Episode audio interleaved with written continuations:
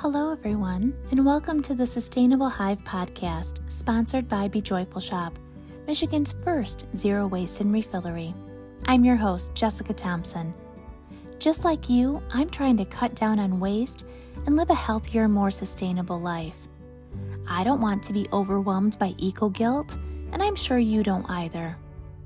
My goal is to encourage, educate, and inspire you to get started and to do the best that we can.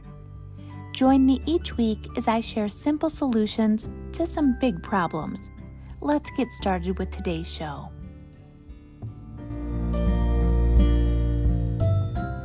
Today, we will be talking about the history and future of straws. What is a straw? Well, if you don't know, a drinking straw is a utensil that is intended to carry the contents of a beverage up to your mouth. A straw is used by placing one end in your mouth and the other in a drink. By using suction, you bring what's in the cup to your mouth.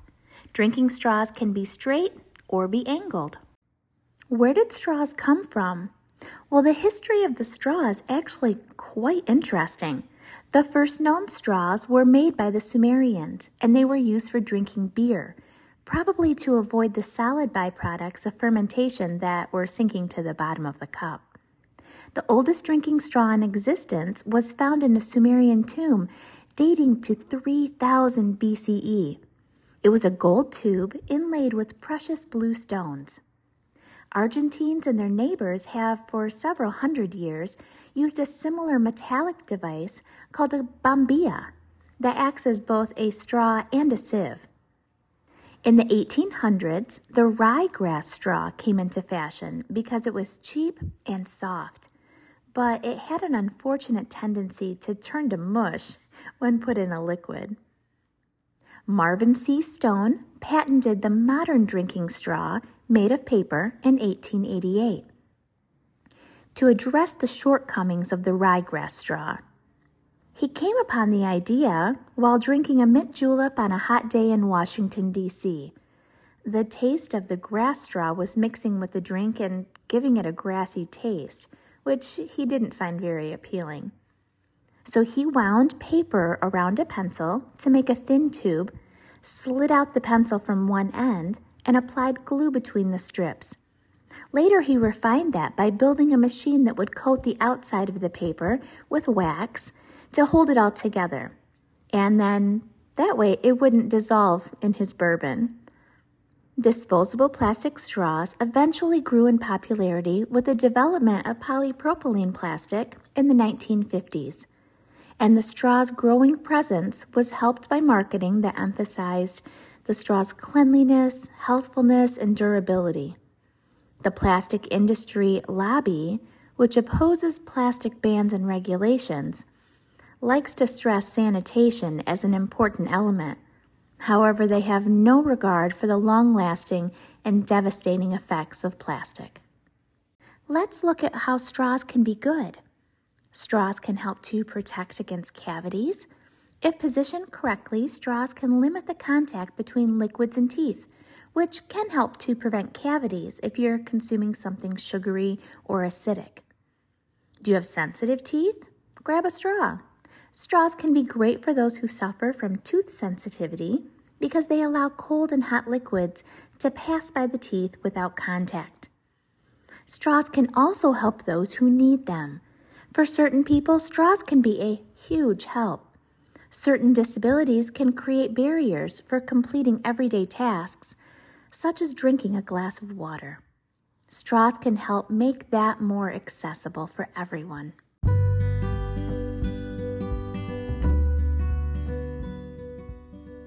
Today's episode is sponsored by Be Joyful Shop, Michigan's first zero waste and refillery.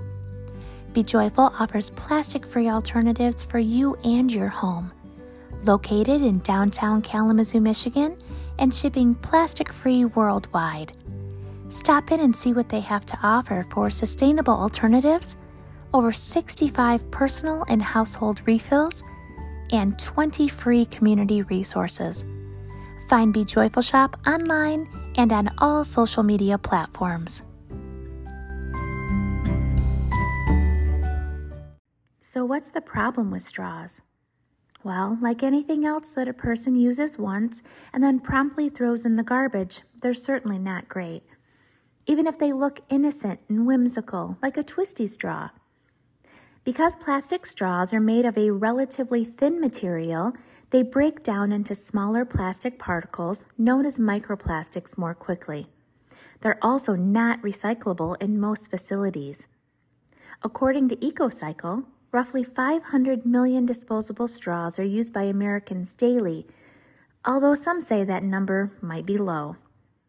Straws were ranked the seventh most common piece of trash collected on global beaches by volunteer cleanup crews. The straw movement received a major bump in public consciousness back in 2015 thanks to a graphic viral video shot by a marine biologist. You may have seen it. It's where he extracted a virtually unrecognizable plastic straw crammed up the nostril of a live and very uncomfortable sea turtle.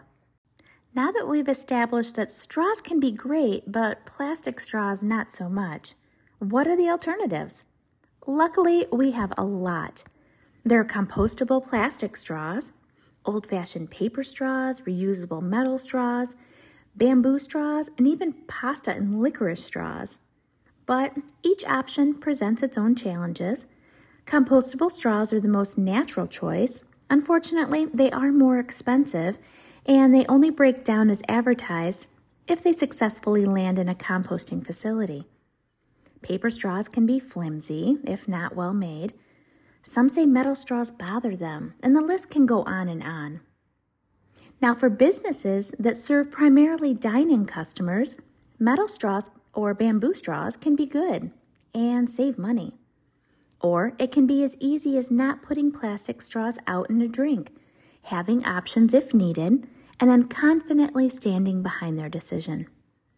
For an individual, you can bring a reusable straw when you go out. Or saying no to a straw, if you're able, is a simple thing to do, but can have a big impact.